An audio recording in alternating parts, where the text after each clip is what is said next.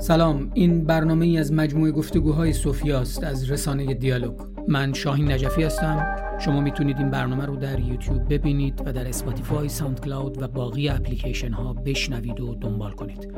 با ما باشید.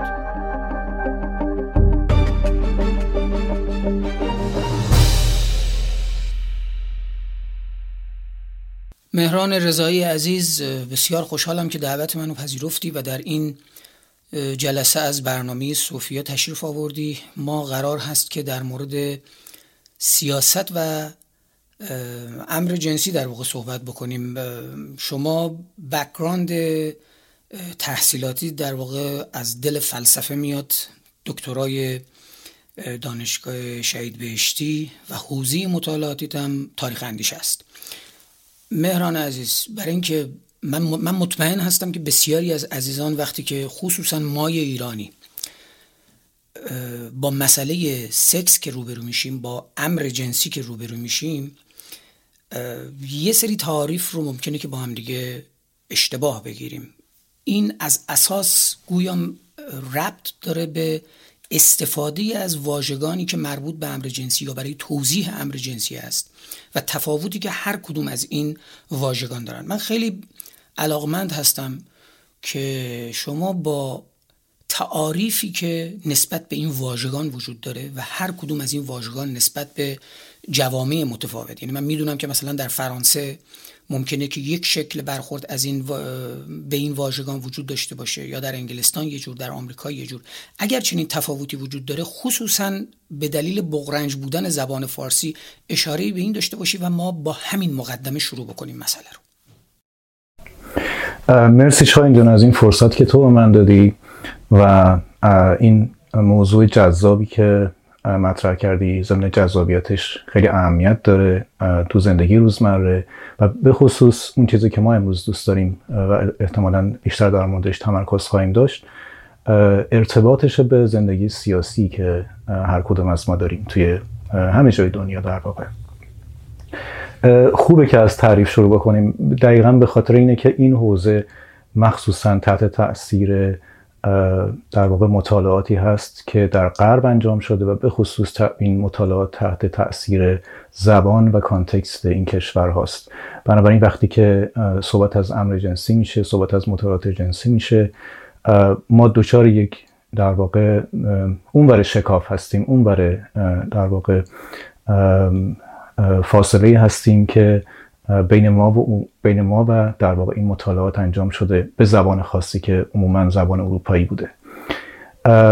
تفاوت از اونجایی ناشی میشه که خود مسئله امر جنسی و عناوینی که این تو این حوزه مطرح است و مفاهیم اصلی که تو این حوزه مطرح است با یک تفاوت گذاری زبانی در واقع درک میشه. این تفاوت گذاری عمدتا حول سه تا concept اصلیه. یکی مسئله سکس یه واژه در واقع سکس حالا بیشتر زبان انگلیسی رو در نظر بگیریم. یکی مسئله gender و یکی مسئله sexuality ه. این ستا توی زبانهای اروپایی عمدتا از هم جداست. در زبان فارسی حالا تفاوت اونها رو هم ذکر می‌کنیم. در زبان فارسی ما این ستا رو با هم در واقع آمیخته با هم می‌فهمیم. علت اینی که به لحاظ زبانی آمیخته به هم می‌فهمیم اینه که به لحاظ اجتماعی اینها به هم آمیخته است تو زندگی ما. و علت اینه که در اون context در context غربی اینها از هم جداست به خاطر اینه که ارتباطات در واقع تاریخی نهادهای اجتماعی مرتبطی شکل گرفته که اینها رو از هم جدا تعریف کرده. در واقع به تعبیری یک ساخت تاریخی داره این تفاوت گذاری که در تاریخ ما تجربه نشده. اما اساسا این تعریف ها چیه؟ این ستا concept چیه؟ وقتی از سکس صحبت می‌کنیم حتی چند تا معنی داره. معنی که اینجا مد نظر ما هستش بیشتر تفاوت گذاری بین زن و مرد حول ارگان جنسیه. یعنی اون چیزی که به عنوان شخصی که دارای ارگان جنسی مردان است و شخصی که دارای ارگان جنسی زنان است. شکلهای در واقع پیچیده ترش رو بذاریم کنار و اونایی که اینترسکس هستن فعلا در نظر نگیریم. اما علاوه بر این مسئله جندر مطرحه. جندر صرفا به ارگان جنسی ارجاع نداره.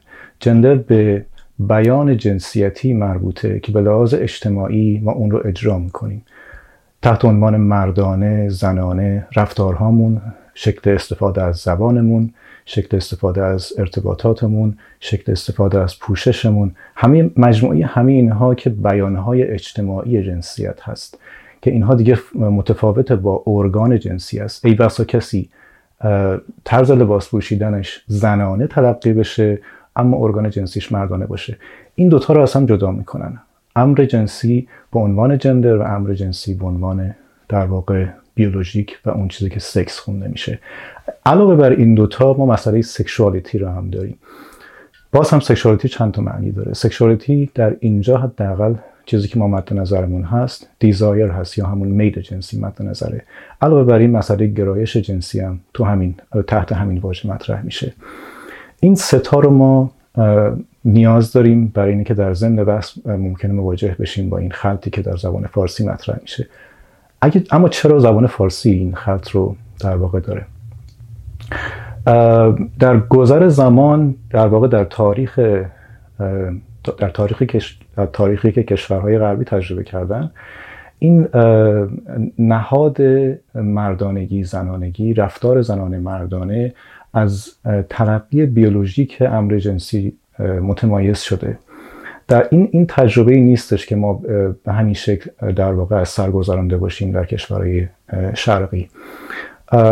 بیایم یه سری بزنیم به تاریخ جنسیت توی ایران و چرا این سه مفهوم خط میشه و یکسان در واقع فهمیده میشه.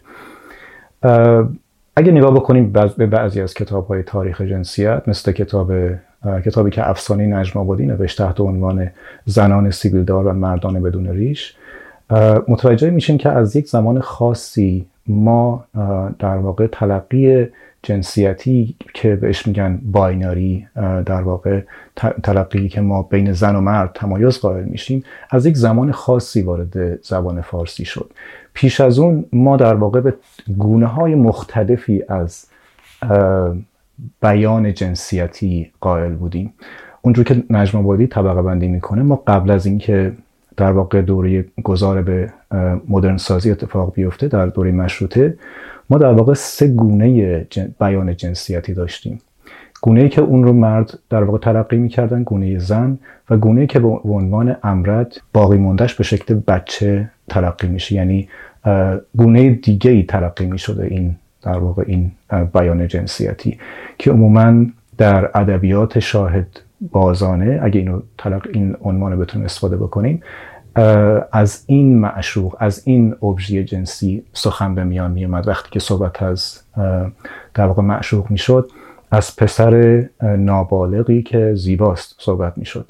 این شکل خاص از در واقع این فرد شکل خاصی از بیان جنسیتی داشته. نجمادی معتقده که اینا در واقع سه تایپ مشخصی بودن متمایزی بودن. و در گذر زمان به خاطر اینه که در واقع دگر جنسگرایی به عنوان یک معیار رابطه جنسی و عاطفی مطرح شد دوگانی زن و مرد برجسته شد و اون گونه دیگه که در ادبیات و در ارتباطات اجتماعی وجود داشت کم کم به تدریج به حاشیه رفت و به عنوان یک شکلی از انحراف در واقع پوشیده شد یا کنار گذاشته شد.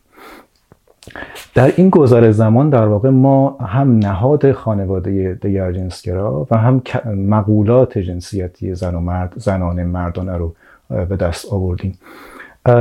و در واقع تدریجا ما با مقولاتی آشنا شدیم با مقولات اجتماعی آشنا شدیم که حالا زبان مورد نیازش رو هم نیاز داریم.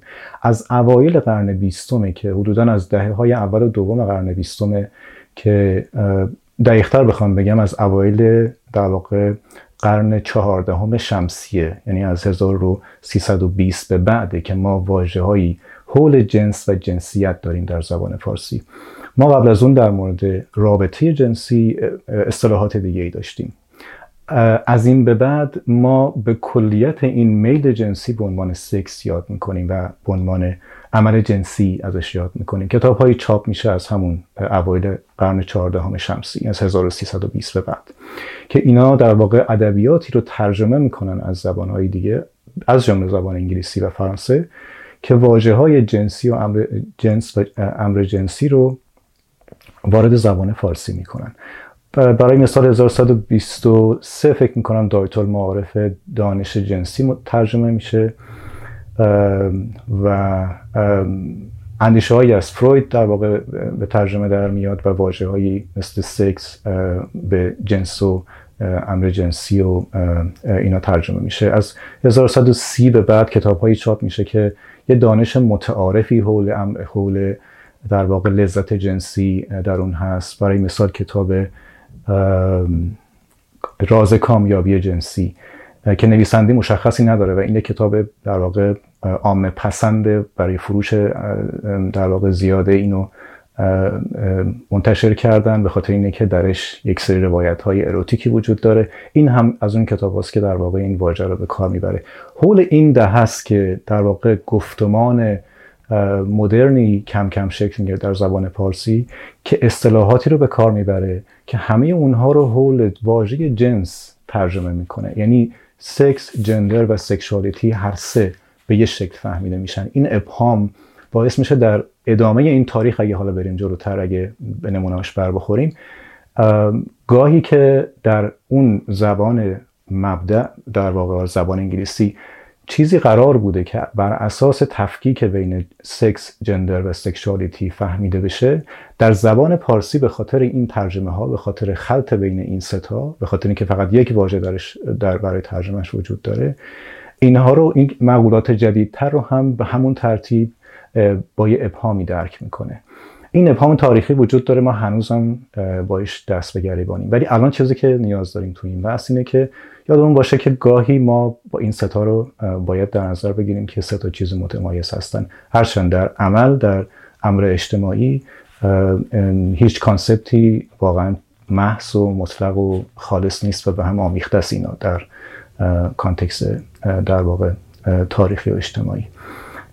این ستا رو من دوست داشتم اول یه تمایزی بینشون قائل بشیم تا بعد ادامه بدیم بس خیلی که بین این سه واژه در واقع تو زبان فارسی به شکلی وجود داره. البته من فکر می‌کنم این پیچیدگی رو ما به شکلی دیگه از زوایای دیگه در زبانهای لاتین هم داریم در, در زبانهای غربی هم داریم ولی خب با حالا جلوتر که بریم احتمالا تو قرار هست که به یه سری از گسست های اشاره بکنیم. حتما وقتی به فوکو برسیم به اونجا در اون نقطه در واقع ما قاعدتا مجبور هستیم که به دوره اتفاقی که پسا ویکتوریایی در واقع در اروپا افتاد به اون اشاره بکنیم. ولی یه چیزی که محرز هست اینه که آن چیزی که در زبان اتفاق افتاده ارتباط مستقیم داشته. خب قاعدتا با فرهنگ و فرهنگ هم در هم تنیده شده با غایت جهان یعنی سیاست هست. یعنی هر اتفاقی قراره در شکل فرهنگ اتفاق بیفته در روند فرهنگ اتفاق بیفته به نظم سیاسی به نهاد قدرت در واقع ربط داره. ما قرار هست که به دو وجه اشاره بکنیم. یعنی یه اسپکت بحث جنسی هست یک اسپکت ما بحث مسئله سیاست هست. ما همچنان که یه سری ابهامات و در هم تنیدگی های به نظر من بیهوده چه در زبان چه در جامعه واقعی یعنی در امور واقعی مربوط به زندگی واقعی مردم اون منطقه داریم اونم به نظر من به دلیل نبود سنت فکر هست. این پیچیدگی ها رو در سیاست هم داریم. یعنی ما با دو بخش از سیاست روبرو میشیم. یک به معنی ساحتی که در اون نهادها نیروها و قدرتها قراره که در هم تنیده بشن برخورد داشته باشن با هم دیگه. از طرفی دیگه یک رابطه اتفاق میفته بین نهاد قدرت سیاسی و آن چیزی که ما مردم و جامعه عمومی مینامیم. و این دو پیچیدگی رو ما قرار الان در موردشون صحبت بکنیم و خطوط نزدیکی که بین اینها وجود داره ارتباطاتی که بین اینها وجود داره رو تا اندازه‌ای بخوایم نور بندازیم روشون.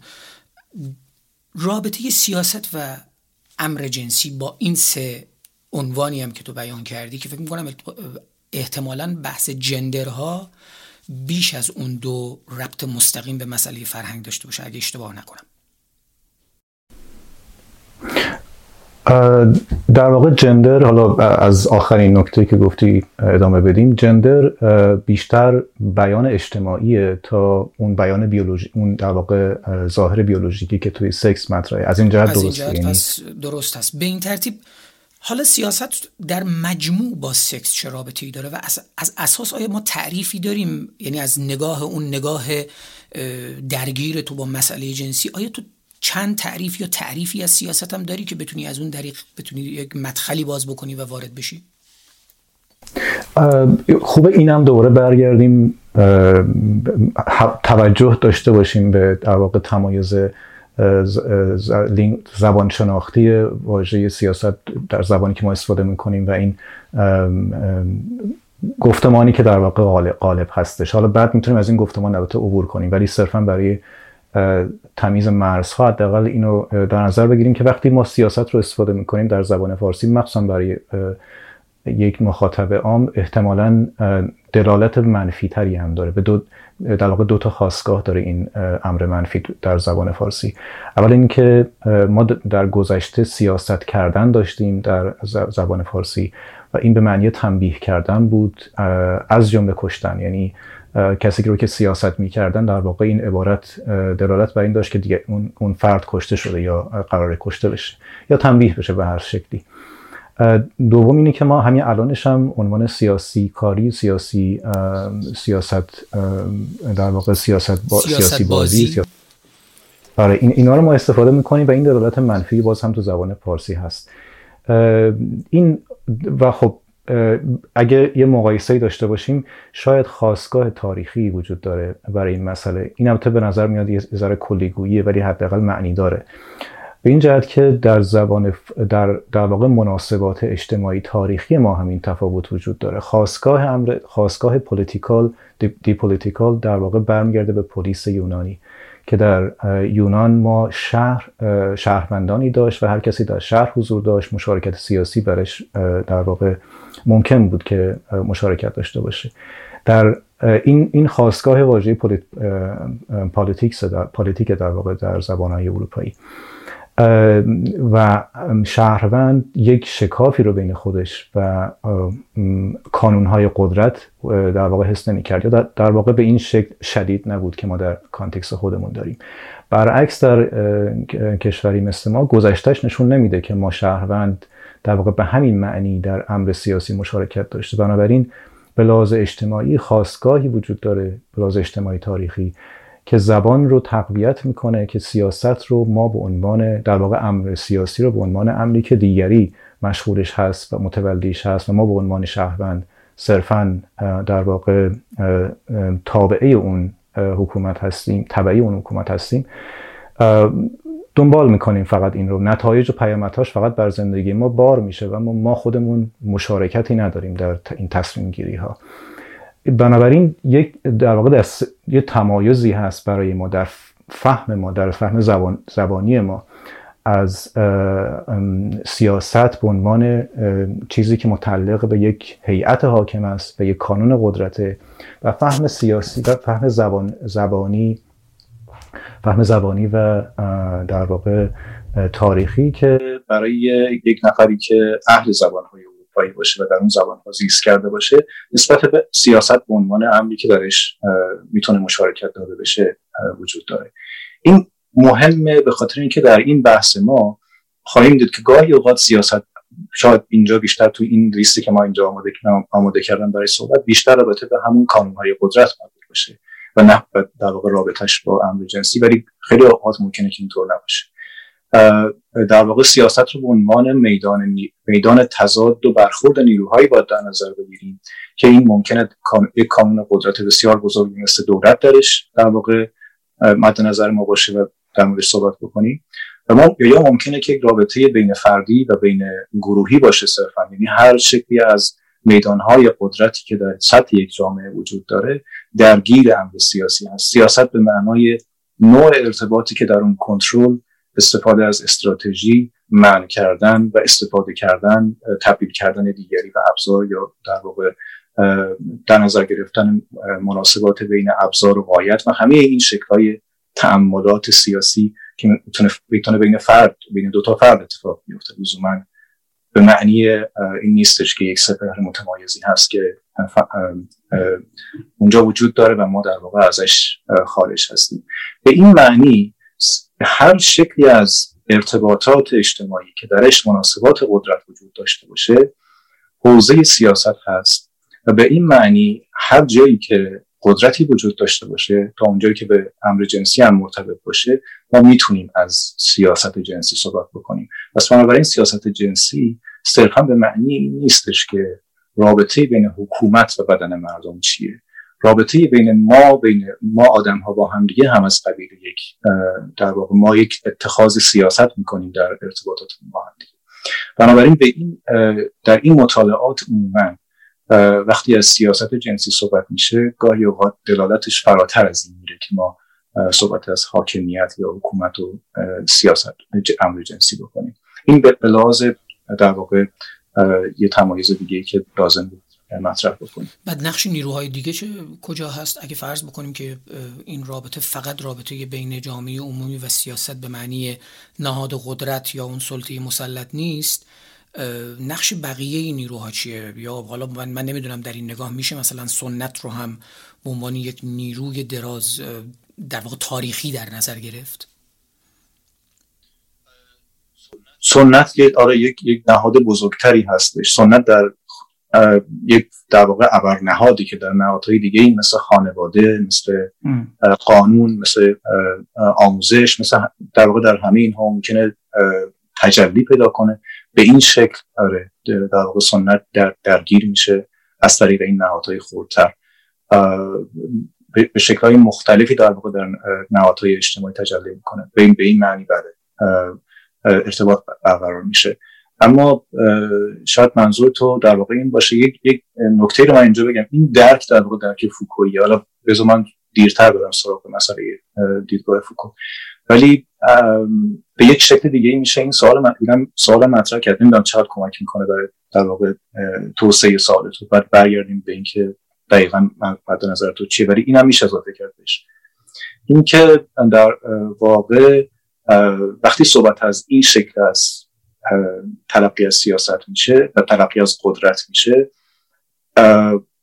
به لحاظ سیاسی در واقع یعنی از موضع کسی که اهل سیاست هست و اکتیویست فعال هست و غیره این احساس وجود داره که ای بسا اینطوری ما داریم خونسا می‌کنیم. دعوای خونینی که در جامعه وجود داره بین اونایی که بین کانونهای بزرگ قدرت و اونایی که قدرت ندارن. یعنی فاقد قدرت هستن. بین اونایی که صاحب قدرتن بین اونهایی که در موضع ضعف قرار گرفتن. یه دلالت این شکلی در در واقع پیامد این شکلی از این این این مفهوم از سیاست وجود داره و به ویژه در مورد فوکو این نقد وجود داره.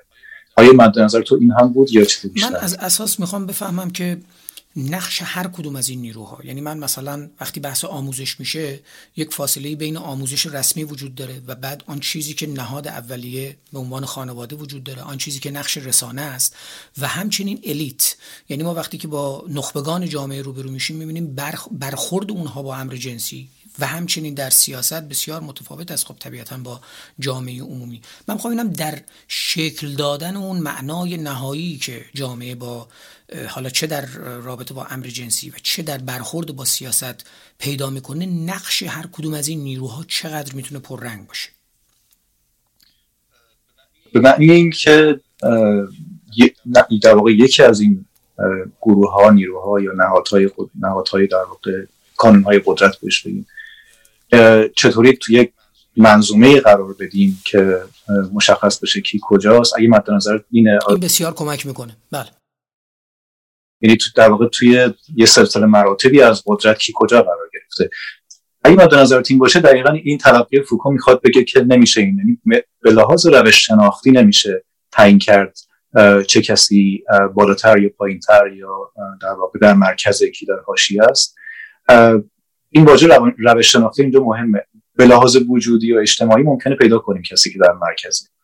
اما فوکو معتقده که این باعث میشه که ما فراموش بکنیم که هر جایی که به تعبیر او قدرت هست مقاومت هم هست و این یه بدبستانی هست بین این دوتا. انگار که در واقع اونجایی که ما فکر می‌کنیم قدرت نیست ای بسا قدرت در واقع بسیار خشنتر هم باشه. و اون این, این به لحاظ روش شناختی باعث فراموشی اهمیت مناسبات کنترل و قدرت توی اون کانون های کوچیکتره خیلی انزمامی تر بخوایم بگیم گاهی قد فراموش می‌کنیم که گاهی دولت ها گاهی اکتیویست ها فعال هایی که در واقع در موضع ضعف نظر میان گاهی قد خشونتشون بیشتره. یعنی مناسبات قدرتشون بسیار قوی تره در خود اون گروهی که تشکیل میدن و در واقع حکومتی که ایجاد می‌کنن در مقابل اون حکومت بزرگه اون کانون بزرگتر قدرتی که ما ترقی می‌کنیم. می‌خوام میگم یعنی اینو فقط یادم باشه اون به لحاظ روش شناختی معتقده که گاهی باعث فراموشی میشه که اینا این کانونهای قدرت کوچکتر می‌تونن چقدر در واقع به همون ترتیب مبادله قدرت رو نیرو بکنن.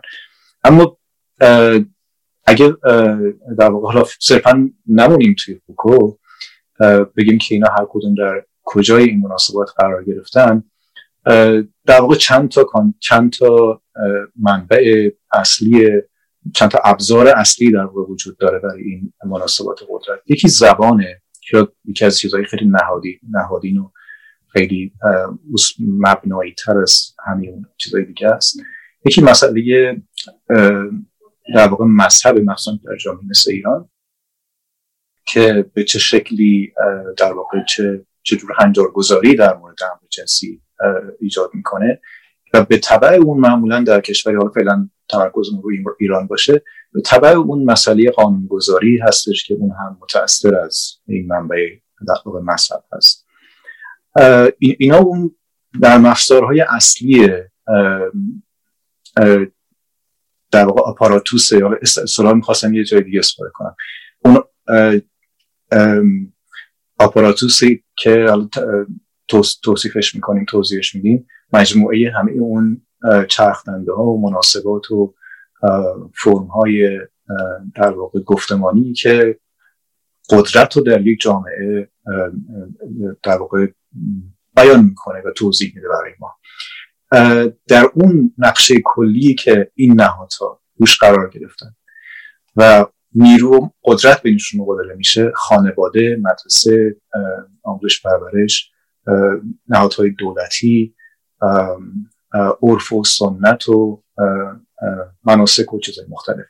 در اون در واقع نقشه کلی ما یه سری نرم اصلی داریم مثل همین زبان مذهب باورهای اجتماعی و قوانینی که بر اساس این ساخته میشه. بعد یه سری گفت دیسکورس های گفت گفت گفتمان می‌تونیم بگیم.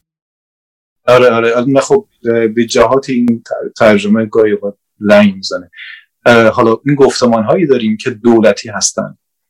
مثل هر هر در واقع شکل استیتمنتی که دولت درست می‌کنه برنامه‌ای که درست می‌کنه مجموعی همه اون چیزایی که دولت ارائه می‌کنه. آموزش پرورش داریم که اونم البته متأثر از باز اون نهادهای دیگه است. در یک شبکه اینا و هم وصلن در واقع رو هم تاثیر می‌ذارن. و بعد خانواده رو داریم که باز هم خانواده هم متأثر از همین باز و روی همین باز تاثیر می‌ذاره. بنابراین به یه, به یه تعبیری اگه بخوایم پیدا کنیم اون زیربنایی که در واقع این مجموعی این آپاراتوس رو نگه داشته شاید بهتر باشه به یک سری به یه چند تا نهاد اصلی برسیم. به نظر مثل زبان در جامعه مشخصی مثل ایران زبان مذهب و قوانین. ما بقیه اونها خیلی از اینها به عنوان منابع تغذیه استفاده می‌کنن. اما شاید به لحاظ روشی خطا باشه که ما فکر کنیم که زیربنایی هست که یه فونداسیونی که به شکل کاملا فیزیکی یا به شکل کاملا ترتبی یعنی یکی پایین تر یکی بالاتر یکی عقب تر یکی جلوتر نسبت به هم قرار گرفتن. در واقع ما به شبکه از نیروها سر کار داریم که همه به همدیگه سوخت رسانی می‌کنن همدیگه رو تقویت می‌کنن همدیگه رو نفی می‌کنن قلمرو همدیگه رو تصاحب می‌کنن به یا روی هم تاثیر می‌ذارن. در مجموع این این network این شبکه مناسبات هستش که discourse کلی یک جامعه رو تشکیل میده و تعیین کننده اینه که تنظیمات مربوط به امر جنسی چطور باشه. من یه سوال پایه‌ای ازت می‌کنم. اساسا دیگه ممکنه که به حال از حوزه سیاست و سکس یه کوچولو خارج بشیم ولی دوباره برمیگردیم. اینو فقط از این جهت می‌خوام مطرح بکنم که خب طبیعتا ارتباط مستقیم می‌تونه هم داشته باشه با زبان. از اساس ما وقتی که با این سه واژه روبرو میشیم در واقع سکس جندر و سکسوالیته که خب حالا به فوکو هم که اگه قرار باشه برسیم و اونجا هم امیدوار هستم که تاکید و وسواس فوکو نسبت به بحث سکسوالیته یعنی استفاده از سکسوالیته توی گفتمان خودش رو هم بهش اشاره بکنی لطفا. ولی از اساس ما هیچ راه شناختی برای ورود به سکس داریم. سکس یک مقوله قابل شناخت هست یا نه؟ در واقع من منظورم رو باید اینجوری بیان بکنم که سکس به مسابه یک جهان تاریک که به شکلی حالا من مجبورم از فوکو بازم نام ببرم گویا ما وقتی به سکس میاندیشیم اون هم به عنوان یک موجود زنده داره به ما میاندیشه. ما انگار داریم از سکس صحبت می‌کنیم اما با زبان خود سکس داریم در مورد خودش صحبت می‌کنیم. این یه ناممکنی رو به وجود میاره به در زبان در واقع فلسفی. بحث من اینه که هر بار ما به شناخت جنبه های متفاوت سکس نزدیک میشیم انگار بیش از اون و بیشتر داریم ازش دور میشیم. فقط اینو من می‌خوام از در نگاه تو ببینم چجوریه. ما در مورد انگار یکی از وجوه سکس داریم صحبت می‌کنیم که این اتفاق باش میفته به نظر من یا اون چیزی که من می‌فهمم در رابطه با میل جنسی یا سکسوالیته است که این اتفاق میفته چون بحث سکس به مثابه یک امر بیولوژیک مثل اون تقسیم بندی اول که کردی بحث زن و مرد و همچنین gender ها که رفتارهای در واقع زنانه مردانه و اون اتفاقات و واکنش ها و اکشن هایی که هم تاریخی هم طبیعتا فرهنگی و به سنت ربط داره این دو هیچ. اما این بخش سوم که بحث بحث امر جنسی رغبت هاست گرایش هاست ما مدام داریم فقط یه سری نشانه ها رو می‌شناسیم و این نشانه ها هرچی بهشون نزدیکتر میشیم بیشتر فرار هستن و دور میشن و ما رو وسط یک جهان تاریک گم می‌کنن. یک تعبیری فوکو داره در آخر کتاب تاریخ جنسیت جلد اول و اصطلاح سکس به عنوان امر فی نفسه استفاده می‌کنه. می‌دونه که سابقه این بحث به کانت برمیگرده.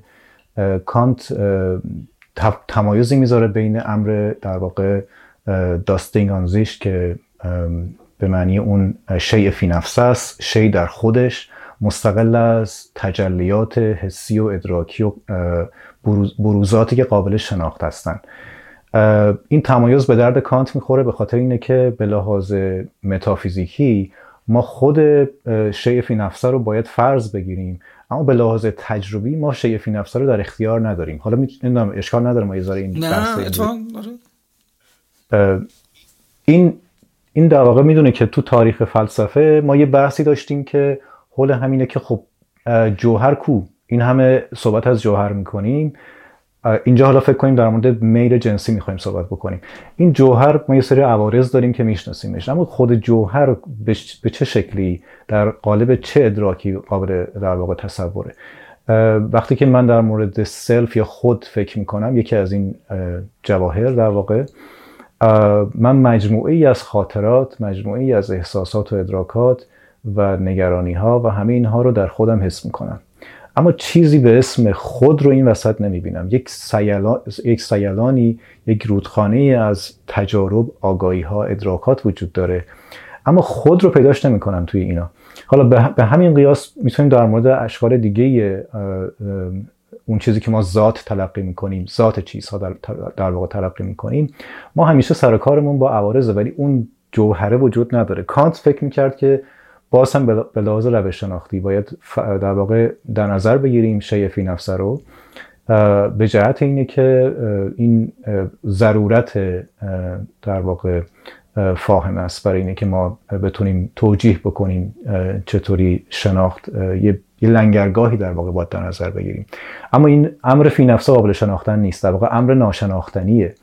اما فرضش برای به ایجاد پیوستگی بین این ادراکات نیاز, نیاز داریم بهش. همون چیزی که قبلا حالا نه دقیقا به اون شکل ولی به زبان دیگه ارسطو برای جوهر قائل بود. در مورد سکس حالا فوکو معتقده که اینم از قبیل به نظر میاد که گاهی تبدیل میشه به امر فی نفسه در این مطالعات. در سیر تاریخیش ما همیشه در مورد چیزهایی صحبت کردیم که به یک میلی مربوطه اما وقتی به خودش می‌خوایم برسیم به قول تو مثل تاریکی و یک امر سیال و دست نیافتنی به نظر میاد. این شاید به این خاطر باشه که در واقع در خود این مطالعات نهاد مطالعات امر جنسی یک نهاد تاریخیه. یعنی ما از یک جایی به بعد به تعبیر فوکو ما به لحاظ حکومتی و به لحاظ سیاسی ما نیاز داشتیم که جمعیت رو کنترل کنیم. پیش از اون امر جنس مطالعات جنسی مطالعات جنسی و جنسیتی مطرح نبود. اونچه که بود فقط هنر در واقع سکس کردن بود در این رسایلی که نوشته می‌شد برای اینه که چجوری رابطه جنسی برقرار کنیم. در هندوستان کاماسوترا کوکاشاسترا در چین کتاب های دیگه در ایران هم ترجمه ای از کوکاشاسترا و کاماسوترا باز دوباره وجود داره. در ترکیه در همه این ادبیاتی که ما می‌بینیم سکس به عنوان یک ابژه مطالعاتی وجود نداره. به عنوان همون امر فی نفسی که به قول تو اتاق تاریکه. اون چه, اون چه که وجود داره مهارت بکار بردن در واقع میل جنسیه و مسئله ارزای مسئله به رضایت جنسی رسیدنه مسئله فقط مهارت مسئله knowing how knowing that knowing how نیستش توی این شکل از دانش. از زمانی که دولت نیازمند میشه به اینه که جمعیت رو کنترل کنه بیماری ها رو کنترل بکنه آهاد ملتی درست بکنه که هر کدوم تک به تک قادر باشن که به تولید اجتماعی انباشت اجتماعی بیافزاین. از زمانی که نیازمند میشه به اینه که تولید مثل رو کنترل کنه گاهی بیشترش کنه گاهی کمترش بکنه. از اون زمان هستش که امر جنسی در واقع مطالعات جنسیت شکل می‌گیره به عنوان یه ساینس. و همزمان با تشکیل این تمام اون چیزی که مد نظر هست زیر ذربین در واقع علم میره همین بروزات همین عوارض همین شکل‌های میل جنسیه که زیر در واقع میکروسکوپ علم قرار قرار بگیره. اما به قول تو در نهایت این راز امر جنسی مشخص نیست. ما در واقع در مورد چی داریم حرف می‌زنیم؟ در تمام این مطالعات سکسولوژی که وجود این سایه نمیندازه رو رفتار در واقع اجتماعی ما یا رو شناخت اجتماعی ما برخورد اجتماعی سیاسی ما. اینکه ما پیشا پیش این که پیشا پیش ما بگیم بله سکس یک راز است و بعد دوباره باید به یه پرسش دیگه پاسخ بدیم. آیا ما قرار این راز رو کشف بکنیم؟ خب من خیلی خوشحالم که تو تاریخی داری بهش نگاه می‌کنی از این منظر. ولی سوال این میشه که آیا هیچ راهی برای یعنی بذار اینجوری بگیم آیا سکس غایت داره؟ یعنی ما یک منظری داریم نسبت به سکس. چون پیش از این با همین نگاهی که تو گفتی گویا سکس رو ما پیش از این با زاد و ولد میسنجیدیم. غایتش انگار تولید مثل بود و بعد حالا لذت جنسی. ولی الان ما خصوصا برای کسی که مثل من که علاقمند به تکنولوژی هست از اساس من دارم پیرو این نگاه پیش میرم که سکس دیگه غایتی نداره. سکس خودش با خودش داره تعریف میشه. در نتیجه من دیگه نمی‌تونم هیچ هدف نهایی براش تعیین بکنم. و این سایه میندازه رو رفتار در برخورد شناخت شناسانه من نسبت بهش در جامعه. یه, یه در واقع به موازات سوالی که کرده اینو مطرح می‌کنم. مستقیما جواب نمیدم. یه چیزی یه اتفاق میفته تو این تاریخی که ذکر ذکرش کردی که البته به امر فقط تاریخی نیست به این شکل رفتارهای اجتماعی که تو, تو هم گفتی سایه میندازه. اونم اینه که از قبل از در واقع مدرن سازی این مطالعات و مدرن سازی جامعه در واقع امر جنسی به قول تو به یه قایتی متوسل می‌شد به سمت یه قایتی حرکت می‌کرد. مسئله تولید مثل بود یا افزایش لذت جنسی بود.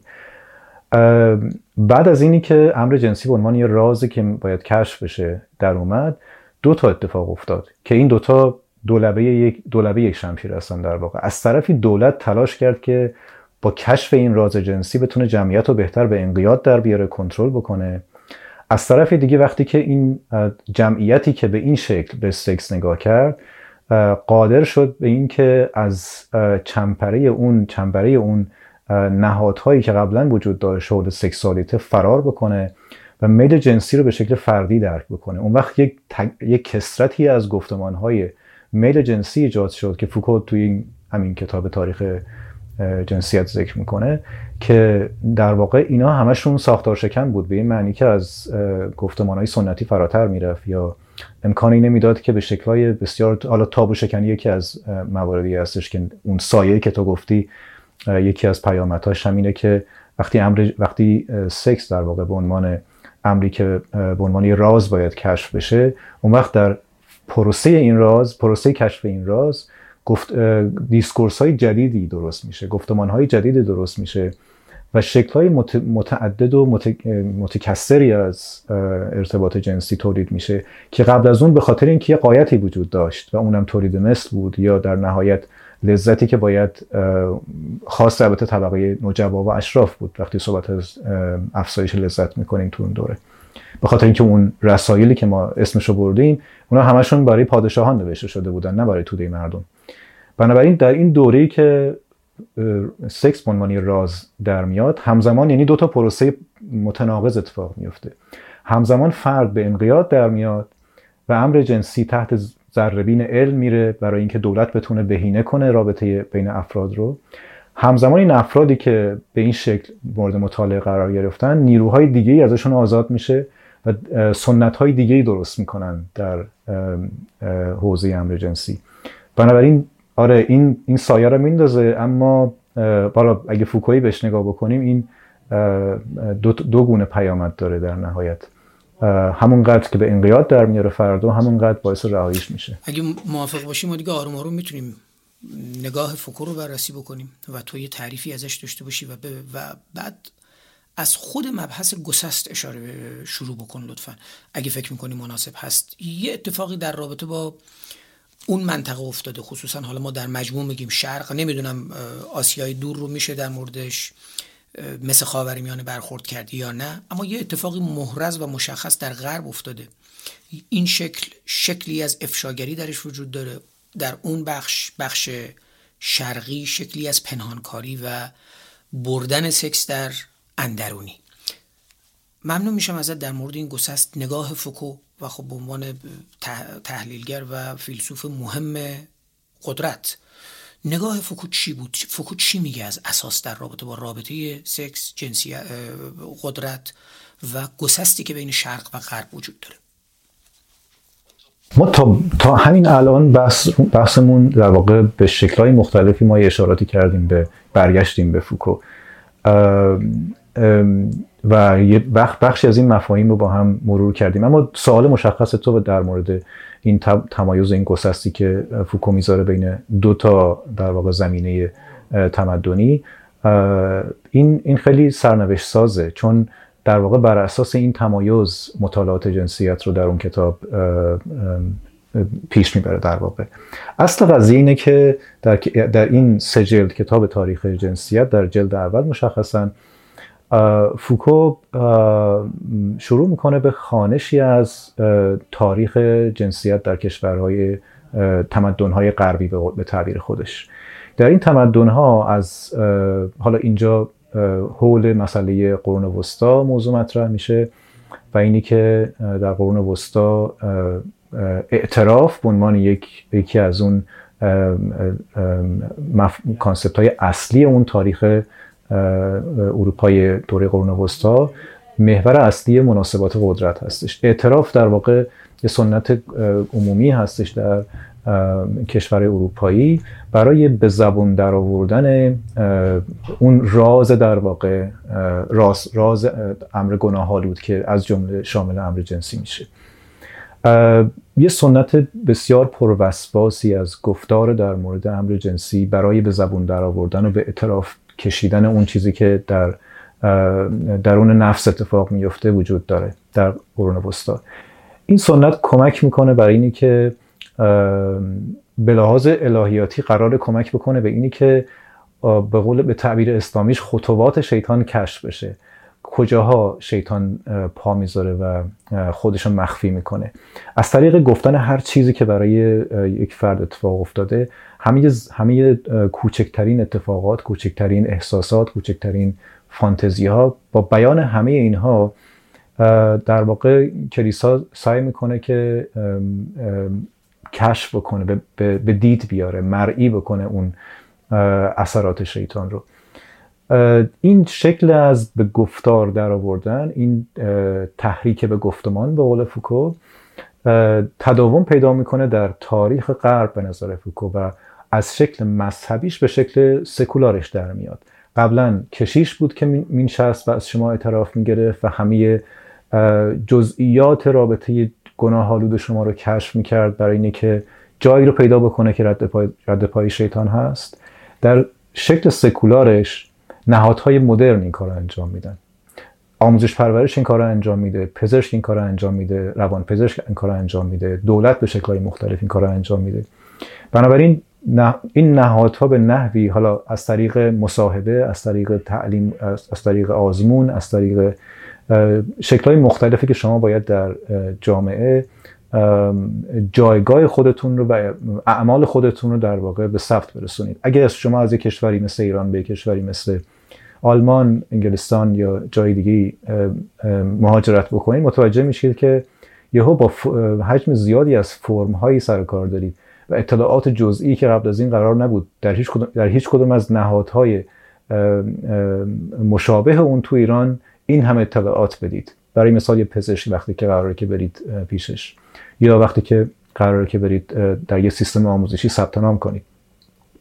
این میل وس پر وسواس این نهادهای در واقع مدرن برای اینی که هر چیزی رو به زبان در بیاری و مکشوف بکنی به نظر فوکو یک مجموعا یک سیستمی رو ایجاد می‌کنه که این سیستم در کلش اگه نگاه کنی از بالا اگه نگاه کنی بهش همه این نهادها در کنار هم دیگه راز امر جنسی رو به طور خاص مرئی می‌کنن. در واقع ما با یک دولتی سر کار داریم. اگه همه این نهادها رو در نظر بگیریم که به دولت وسته و دولت اونو کنترل می‌کنه که وقتی که در بالای این مجموعه این شبکه قرار می‌گیره کسی وایسته و همین اطلاعات رو در نظر بگیره که داره مرئی میشه به نظر میاد که همه جای این جامعه همه جای زیست فردی تک تک این آدم ها به چشم در میاد مرئی میشه در واقع.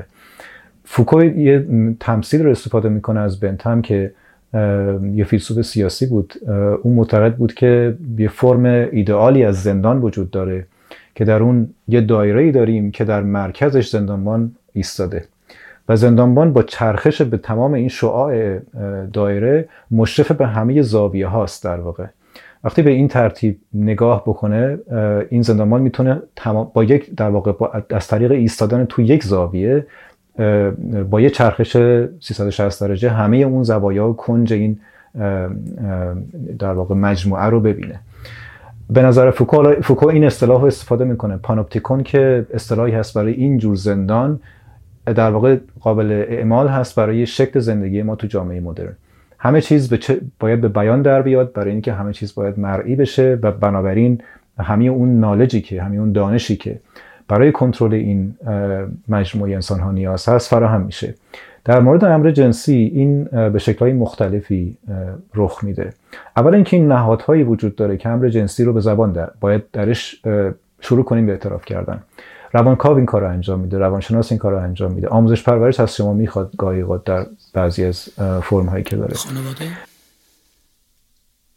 و خانواده و همه این شکل اینه که حرف بزن و بیان بکن و در واقع بیرون بریز.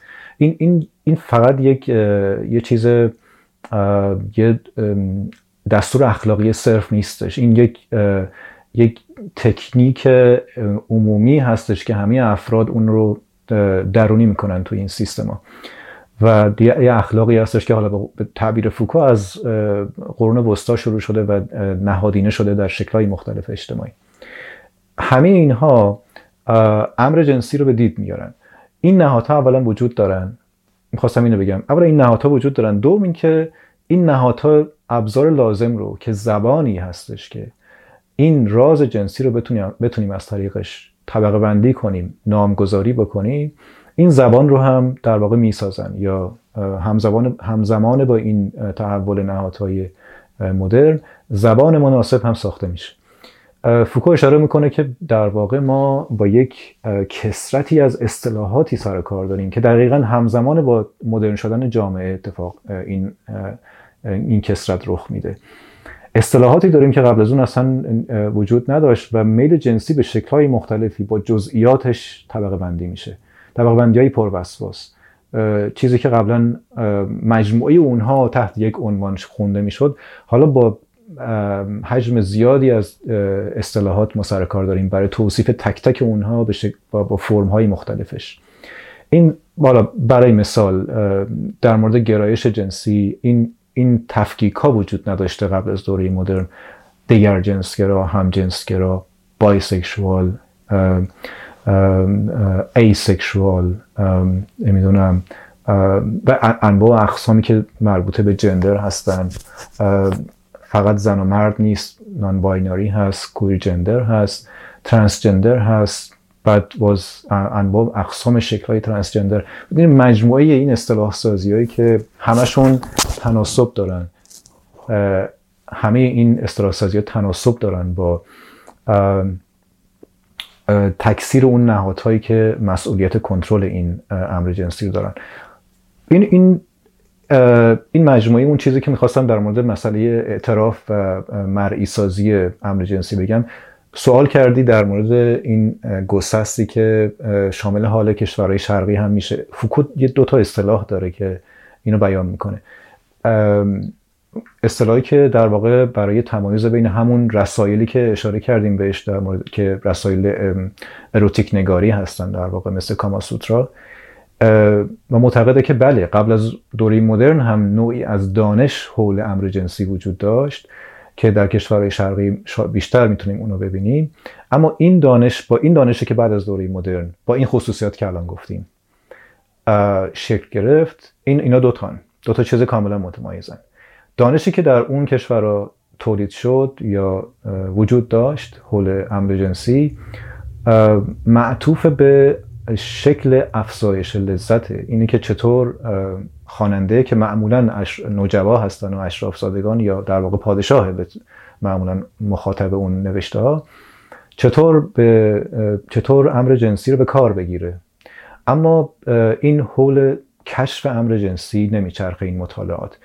این مطالعات به سمت اینه که آنالیز بکنه شکل در واقع انواع گرایش رو و اینی که راز امر جنسی رو به تعبیر بخواد مکشوف بکنه. اونطوری که در علم جنسی در غرب اتفاق میفته. به این شکل به این شکلی که در واقع ابژه می‌کنه امر جنسی رو و طبقه بندیش می‌کنه زیر ذره میاره به این شکل اتفاق نمیفته در این رسایل معمولا اگه طبقه بندی هم وجود داشته باشه اگه نوع شناسی هم وجود داشته باشه حول این هستش که پادشاه یا اون مخاطب چطور بتونه ازش استفاده بکنه. تماما حول در واقع دانش به عنوان مهارت بیشتر از اون که دانش به عنوان ساینس باشه. اما ما از دوره مدرن به این طرف در کشورهای غربی ما یه سامانه در واقع سکشوالیتی داریم که این سامانه کمک می‌کنه کمک کرده در واقع به نهادهای صاحب به نهادهای بزرگتر صاحب قدرت که چطور جامعه رو در واقع از طریق این علم جنسی کنترل بکنن. این مجموعه چیزهایی که به طور کلی می‌شد گفت در فوکو از سکس کودکان نام می‌بره و رفتارهایی که در واقع کودکان انجام میدن. ممنوعاتی که خانواده براشون در نظر می‌گیرن کنترلی که خانواده روش داره و بعد از زنان خاطی و همچنین از مردان منحرف که در تاریخ در واقع تا به امروز رسیدن. ما انگار یه شکلی از گذر گناه از گناه به سمت جرم رو داریم. حالا بر من جذابه که بدونم از این خروج از گناه و آمدن به جرم پس از این چه اتفاقی میفته؟ یعنی ما الان هم با یه سری چیز مثلا نمی‌دونم شاید تاریخی باید نگاه بکنیم شاید تا 50 سال پیش همجنسگرایی تو بسیاری از کشورهای حتی مدرن هم می‌تونست یا جرم باشه یا اینکه به حال جنبه های ضد اجتماعی داشته باشه. از بین رفته این قضیه. الان دیگه حداقل در کشورهای مدرن نگاه یه مقدار تعدیل شده نگاه عمومی. این احتمال رو به عنوان یک متخصص و دنبال کننده این قضیه می‌تونیم علمی داشته باشیم این پیش بینی رو بکنیم که به زودی ممکنه که نگاه ما حالا شاید ما در صحبتی که باقی مونده نتونیم به همه این داستان بپردازیم اما فقط می‌خوام این نگاه آینده نگرانه تو رو من بدونم. مثلا در رابطه با سن قانونی سکس کودکان یا شکلهای تشکیل خانواده چه چه امکاناتی وجود خواهد داشت که حتی از این شکل جرم هم بیرون بیایم؟ یعنی برای خود من سوال میشه آیا بحث مثلا حالا اون چیزی که ما کودک آزاری یا با اون ترمی که تو سکس در واقع تعریف میشه آیا ممکنه یه اتفاقی در این زمینه بیفته و ما با نرم های جدیدی روبرو بشیم؟ اون موقع ببینیم که بله مثلا دو تا نوجوان 13 14 ساله با هم دیگه ازدواج کردن یا نه وارد یه حوزه دیگه از رفتارهای جنسی شدن. یا حتی مثلا یک تینیجر با یک آدم بزرگسال. تعریف کجا قرار شکل بگیره؟ چه چه پیش بینی در مورد آینده داری شما؟ با ملاحظه من جواب میدم. یعنی نمی‌تونم پیش بینی بکنم ولی می‌تونم بگم که چند تا فاکتور تعیین کننده هستش توی جهت های تاریخی که پیش میاد. حداقل تا این چیزی که تا الان پیش اومده. یکی بحث اگه برگردیم به همون سوالی که منجر شد به گفتن اون دوگانگی که در مورد سکشوالیتی سکس، وجود داشت از دوری مدرن به این طرف که همزمان که به انقیاد در میومد میل جنسی همزمان باعث رهایی می‌شد اینا اینا فقط ما داریم تعبیرهای فوکوی رو میگیم اینجا. اگه به این مسیر نگاه بکنیم هم این پروسه در واقع آزادسازی میل که توی دوره مدرن اتفاق میفته حالا اینم یه خورده جای بحث داره که اتفاق افتاده یا نه. ولی این پروسه ای که این دوگانگی که در واقع اتفاق میفته مستلزم این هستش که نهادهای قدرتی که مثل قانون در واقع و اون ساختار اصلی که در واقع امکان جابجایی و امکان حرکت رو تو جامعه میده اونا تا چند اندازه اصطکاک ایجاد بکنن. یکی از چیزهایی که خیلی فاکتور مهمی هست مسئله تعادل اجتماعیه. از این طرف ما وقتی فکر می‌کنیم به اینی که تا تا کنون اون این تاریخ نشون میده که شکلهایی از رهاسازی میل, میل فردی در واقع وجود داشته. همونطور که با هم صحبت کردیم یک کثرتی از lifestyle های جنسی بعد از این ایجاد شده. اما از طرف دیگه تعادل اجتماعی و اون اصل جامعه لیبرال جامعه بازار که این هستش که تا جایی می‌تونی تو در واقع حرکت بکنی که حرکت لغو نکنه یا نقض نکنه حرکت دیگری رو این اصولی که در واقع تعادل رو تو جامعه ایجاد می‌کنه و حفظ می‌کنه اینا نقش بازی می‌کنه واسه اینه که مهار بشه هر جور حرکتی. من این سوال تو رو اگه به یه شکل دیگه ای اجازه بدی وصلش بکنم به یه سوال دیگه ای که گاهی پرسیده میشه که برای مثال در مورد همجنسگرایی سوال میشه که اگه قرار باشه این lifestyle توجیه بشه یا تبلیغ بشه. بشه آره مشروعیت پیدا بکنه. اون وقت میشه هر شکلی از lifestyle دیگه رو هم تصور کرد با آدما آدما با حیواناشون. انواع اقسام شکلهای دیگه ای که فانتزیایی اون سوال بعضی از این سوال کننده است اگه به این سوال نگاه بکنیم در واقع مسئله سروش هم فکر می‌کنم یه جایی این مسئله رو مطرح کرده بود که این در اگه باز بشه دیگه هر چیزی واردش میشه.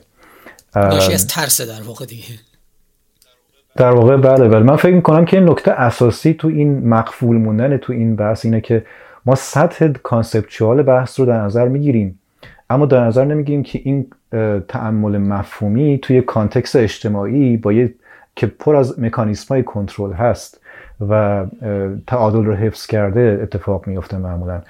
یعنی اگر قرار باشه که این در باز بکنیم محدوده این در تو جامعه حالا جامعه فعلی که توش وجود داره این هستش که تا چه اندازه این lifestyle ی که داریم ازش صحبت می‌کنیم برخورد می‌کنه به سطوح دیگه ای که در واقع محدودش می‌کنه تو جامعه. من فکر نمی کنم دست کم در در این این formation اجتماعی که ما وجود داریم تصور اینی که نوع رابطه جنسی غیر رضایتمندانه به شکل این lifestyle بتونه در بیاد. یعنی این, این تصور رو نداریم آره یعنی من فکر می‌کنم که این این یه اصل تنظیمی قانونی خیلی مهمه الان توی این جوامع. رضایت یه مسئله هستش که یک اصل بسیار مهم واسه اینی که این lifestyle ها همینطوری بخوام برن جلو. چون در مثلا می‌خوام فقط حرفتو قطع می‌کنم چون در جا در امور واقع می‌بینیم که یه سری parallel ها داره اتفاق میفته جریان های موازی داره اتفاق میفته که از همین سکس در واقع رضایتمندانه اما آن چیزی که ضد تعادل اجتماعی هست داره استفاده میشه و تبلیغ میشه اما فعلا به شکل های زیرزمینی یا با احتیاط داره اتفاق میفته مثلا شکل هایی از مازوخیسم ضرب و شتم و اینجور چیزا. به هر حال فتیش های متفاوت جنسی. مد نظرت اینها هم هست؟ اتفاقا فوکو خود چون خودش چون خود فوکو یک اسم کسی که practice می‌کرده تجربه می‌کرده این رابطه جنسی رو چندین جا به این مسئله برمیگرده. یه, سری، یه سری از این در واقع کارهایی که فوکو کرد نوشته ها و گفتارها شده همین مسئله همین سوالی که تو مطرح کردی. تلقی او به عنوان کسی که این رو practice می‌کنه این هستش که این این این شکل از رابطه در واقع از بیرون اینطور دیده میشه. مثلا این هستش که برای او رابطی این, این شکل از فانتزی جنسی به معنی در واقع اجرای یک بازی قدرت بین کسی که قدرت رو اعمال می‌کنه و کسی که قدرت رو دریافت می‌کنه. این تعبیر فوکوه. نه رابطه یک کسی که مستر هست و کسی که برده هست بلکه مثلا بازی قدرت به شکل یک پرفورمنس. اجرای نمایشی قدرت در واقع و همزمانی که همزمان با اعمال قدرت کسی که در واقع اینجا نقش بالاتری رو ایفا می‌کنه همزمانی که قدرتش رو اعمال می‌کنه به, به نظر فوکو قدرتی هم برش اعمال میشه. این, این بازی فوکو بین برای تعیین تعیین کردن نقشه بین master و slave توی این مصاحبه در واقع یه تعبیری است از کل فلسفه‌ای که داره داره در واقع فوکو در تمام این مطالعات جنسیش. در واقع به تعبیر دیگه می‌خواد بگه که قدرت صرفا یه کانون تجمع نداره که از یه نفر به نفر دیگه اعمال بشه. اون کسی که داره بهش اعمال میشه و این بازی رو در واقع میپذیره به عنوان استیو در ضمن این بازی داره جابجایی قدرت رو معکوس می‌کنه. چرا؟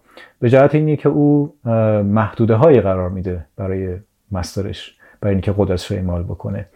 برای اینکه او جهت میده به اینکه master به چه شکلی این قدرت رو اعمال بکنه.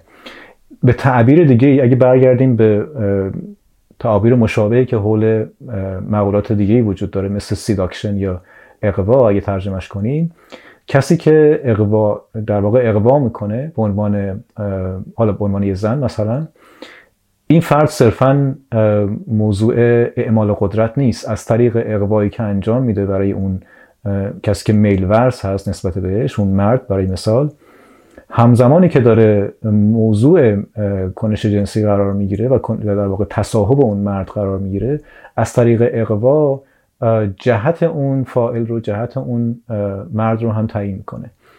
به معنی دیگه ای در ضمن اقواگری قدرت اون فرد رو به خودش برمیگردونه و مهار بهش می‌زنه کنترلش می‌کنه. فوکو از این بازی بین در واقع تحلیلی بین مستر استیو استفاده می‌کنه بسیار. و این این مدلی می‌تونه باشه برای این فهم کل فلسفه که قدرت رو صرفا مجتمع تو یک کانون نمی‌دونه. در سطح که تا الان متوجه شدیم ما ساعت یک ساعت بسیار پیچیده است. وقتی هم که در مراوده با قدرت قرار می‌گیره و خودش بخشی از قدرت میشه ممکنه این پیچیدگی گسترده تر هم بشه. حالا در این نگاهی که از فوکو گفتی ما حتما با مسئله جنسی به عنوان یه امر متکثر پیچیده در هم تنیده شده با عوامل متفاوت در واقع درگیر میشیم. همین پیچیدگی رو وقتی می‌بریم به یک جامعه اندرونی زا یا تشدید کننده در واقع پنهانکاری مثل جامعه ایران و می‌خوایم یه سری علمان ها رو تجزیه و تحلیل بکنیم به نظر تو این پیچیدگی بیشتر هم میشه؟ یعنی ما بحث پوشش رو داریم که خب غرب ازش رد شده ما بحث رفتارهای جنسی عادی در استفاده از ابژه ها رو مثلا داریم که به شدت می‌بینی هم حساسیت روش وجود داره. تا حدی که حالا البته خیلی بهتر شده. من یادمه که تا واقعا اون صحبت مثلا 20 خورده ای سال پیش بود که بانوان یعنی یک خانمی می‌خواست بره مثلا میوه, میوه فروشی یه سری از میوه ها رو شرم اجازه نمی‌داد که بخره خودش و مرد می‌خرید. و این رو هم یعنی اون اون اون پیچیدگی های داخل جامعه هم بهش اضافه بکنیم. از اساس فکر می‌کنی که در رابطه با یک کشوری مثل ایران یا اون منطقه چه اتفاق میفته چقدر اونجا این قضیه پیچیده تر خواهد شد؟ سوال جالبیه چون معمولا فوکو استفاده شده نظریاتش برای شناخت تاریخ جنسیت و مناسبات جنسی در ایران خیلی شایعه و بیشتر کتابایی که حول این موضوع یعنی مطالعات جنسیت در ایران نوشته شده خیلی هاشون حداقل اگه به نگاه سطحی بندازیم خیلی هاشون متأثر از فوکو هن. مستقیم و غیر مستقیم متأثرن از اندیشه فوکو اگه برگردیم یه نگاهی بندازیم به اون چیزی که گفتیم فوکو در واقع تاریخ جنسیت رو حول مرئی سازی میل جنسی می‌فهمه. و این مرئی سازی باعث در واقع تأسیس نهادهای مربوطه میشه و بعد زبان مربوطه رو درست می‌کنه. در, در مورد کشوری مثل ایران این اتفاق به شکل دیگه ای میافته.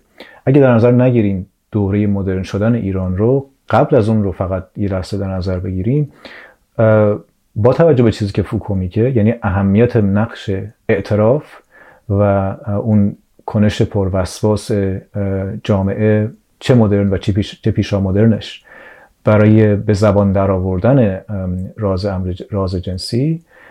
در مقایسه با اون ما در سنت یک کشوری مثل ایران ما دقیقا یک یه شکاف داریم یه تمایز قاطع داریم. در این ور ما به لحاظ الهیاتی مفهوم اعتراف رو نداریم. و در بستر همین فقدان نهاد اعتراف ما یک سیاست معکوسی رو می‌تونیم مشاهده کنیم توی متون الهیاتی و بعد سیاست الهیاتی که دلالت داره بر اینه که امر جنسی و امر گناهالود مادامی قابل بخششه به عنوان گناه که تو این رو به اعتراف در نیاورده باشی تو این رو مرعیش نکرده باشی به زبان در نیاورده باشیش. تصور بفرمایید با همین مقدار میشه حد زد که تمام اون تاریخی که ما اونجا با هم مرور کردیم توی غرب و همین اون زبانی که نیازه واسه اینی که امر جنسی این راز امر جنسی شناخته بشه نهادهایی که نیاز هستش همه اونها منتفی میشه.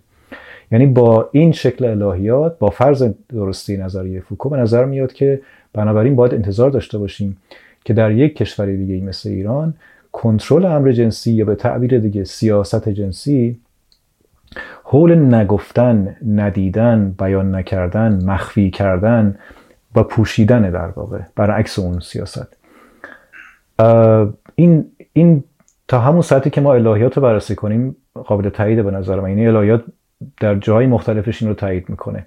همین گفت، گفتمان الهیاتی در حقوق هم ترجمه میشه. و ما اصول متعددی داریم برای اینه که چطور امر جنسی پیگیری نشه.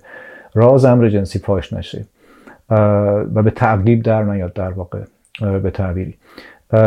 و این در واقع پیکری حقوقی هم در سیاست کشوری مثل ایران که قرار بر نهاد دین استوار باشه در استیتمنت ها و اظهارات و در واقع قوانین و همه اون گفت گفتمانی که سیاست هم می‌خواد در واقع داشته باشه در اون هم دیده میشه. این تمایز اصلی.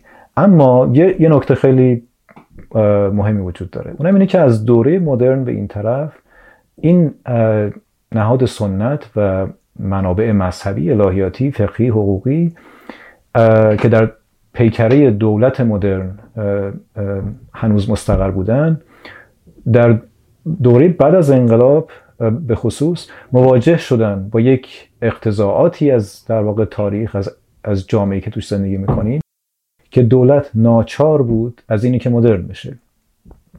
بنابراین مثل یک دولت مدرن نیاز داشتش به بعضی از تأسیس بعضی از نهادهایی و توسعه بعضی از نهادهایی که از اساس بر اساس این بر مبنای این نبوده که به سکس رو به گفتار در بیاره.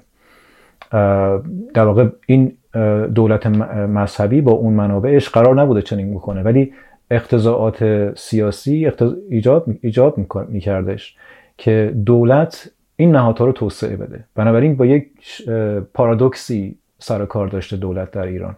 دولت, مس... دولت در واقع بنیادگرا. این که از قبل منابعش رو از یک سیاست جنسی گرفته که اصلش بر, اصلش بر پوشش بوده و اینه که مادامی که شما بپوشونید گناه جنسیتون رو قابل بخششه ولی مادامی که بروز بدید مجرم خواهید بود. از این از طرف دیگه همین در واقع دولتی که این منابع استفاده می‌کنه مجبوره که نهادی مثل در واقع سازمان آمار رو درست بکنه و تأسیس بکنه نهادهایی در مورد آموزش جنسی به خاطر کنترل جمعیت. به خاطر همین مجبوره که نهادهایی درست بکنه برای کنترل اونچه که انحراف جنسی تلقی میشه. تحت عنوان اینی که یه سری می‌خوان زن بشن مردن می‌خوان زن بشن بهشون در واقع وام بدیم برن عمل بکنن. یه سری دیگه همجنسگرا هستن اینا رو از سربازی معاف بکنیم ببین کل این نهادسازی قانونسازی که حول این جور lifestyle ها یا شکل های تایپ های در واقع جنسی وجود داره. همه اینها رو این دولت مجبور بود که به جهت نیازی که داشت به عنوان دولت مدرن شده باید اینها رو تاسیس در تناقض هست دیگه. بنابراین با این پارادوکس چیزی که افشاگری هست فاش شدن قضیه هست با آن چیزی که در واقع سنتی و همچنین از دل قوانین در پنهان کردن قضیه هست. آره یعنی این پارادوکس عملا داره اجرا می‌کنه و این پارادوکس گاهی اوقات باعث این میشه که چرخدنده های حکومت نتونه درست کار بکنه. اگه بخوای مثال بزنم مثلا ما در واقع چند چند جا هستش که تحریک به گفتمان با قول فوکو یا این که ما به گفتار در بیاریم به ظاهر بکنیم وجود داره در این, این, این شکل حکومت. یکیش در مورد برنامه های جمعیتیه. یکیش در مورد مسئله تغییر جنسیته. اینجا جاهایی هستش که مجبور تمام اون گفتمان مدرن و علم مدرن رو بیاد چیز کنه ترانسپلانتش کنه توی ایران. در واقع بیاد از اونجا بکندش مثل درختی بکاره اینجا. برای مثال وقتی در مورد جمعیت برنامه کنترل جمعیت می‌خوان داشته باشن دوره احمد نژاد در نظر بگیریم. دوره احمد نژاد برنامه جمعیتی دوره هاشمی کلا نقض شد و یه برنامه جمعیتی مبتنی بر تشکیل خانواده سنتی درست شد. خانواده سنتی که درش زن نقش تولید مثلی داره و مرد نقش نانآوری داره. و این خانواده برای اینکه که پایدار بشه باید مسئله امر جنسی براش حل بشه. با رجوع به تحقیقات اون زمان متوجه شدن که بیشتر این طلاق ها یا بخش عمده ایش به خاطر عدم ارزای جنسی زنانه. این توی تمام اسناد میشه پیداش کرد اینه که این اعتراف وجود داشت در واقع. با توجه به این مجبور بودن که فکر بکنن که چجوری ارزای جنسی برای مردان توضیح داده بشه که زن در واقع صرفا ارزای سکس در واقع فقط نیست که شما ارضا بشید. زن باید موضوع ارزای جنسی باشه. بنابراین آموزش جنسی رو باید در نظر می گرفتن. حالا فرض بکنید نقطه شروع این پروسه این بود که خانواده خانواده سنتی می‌خواد تقویت بشه.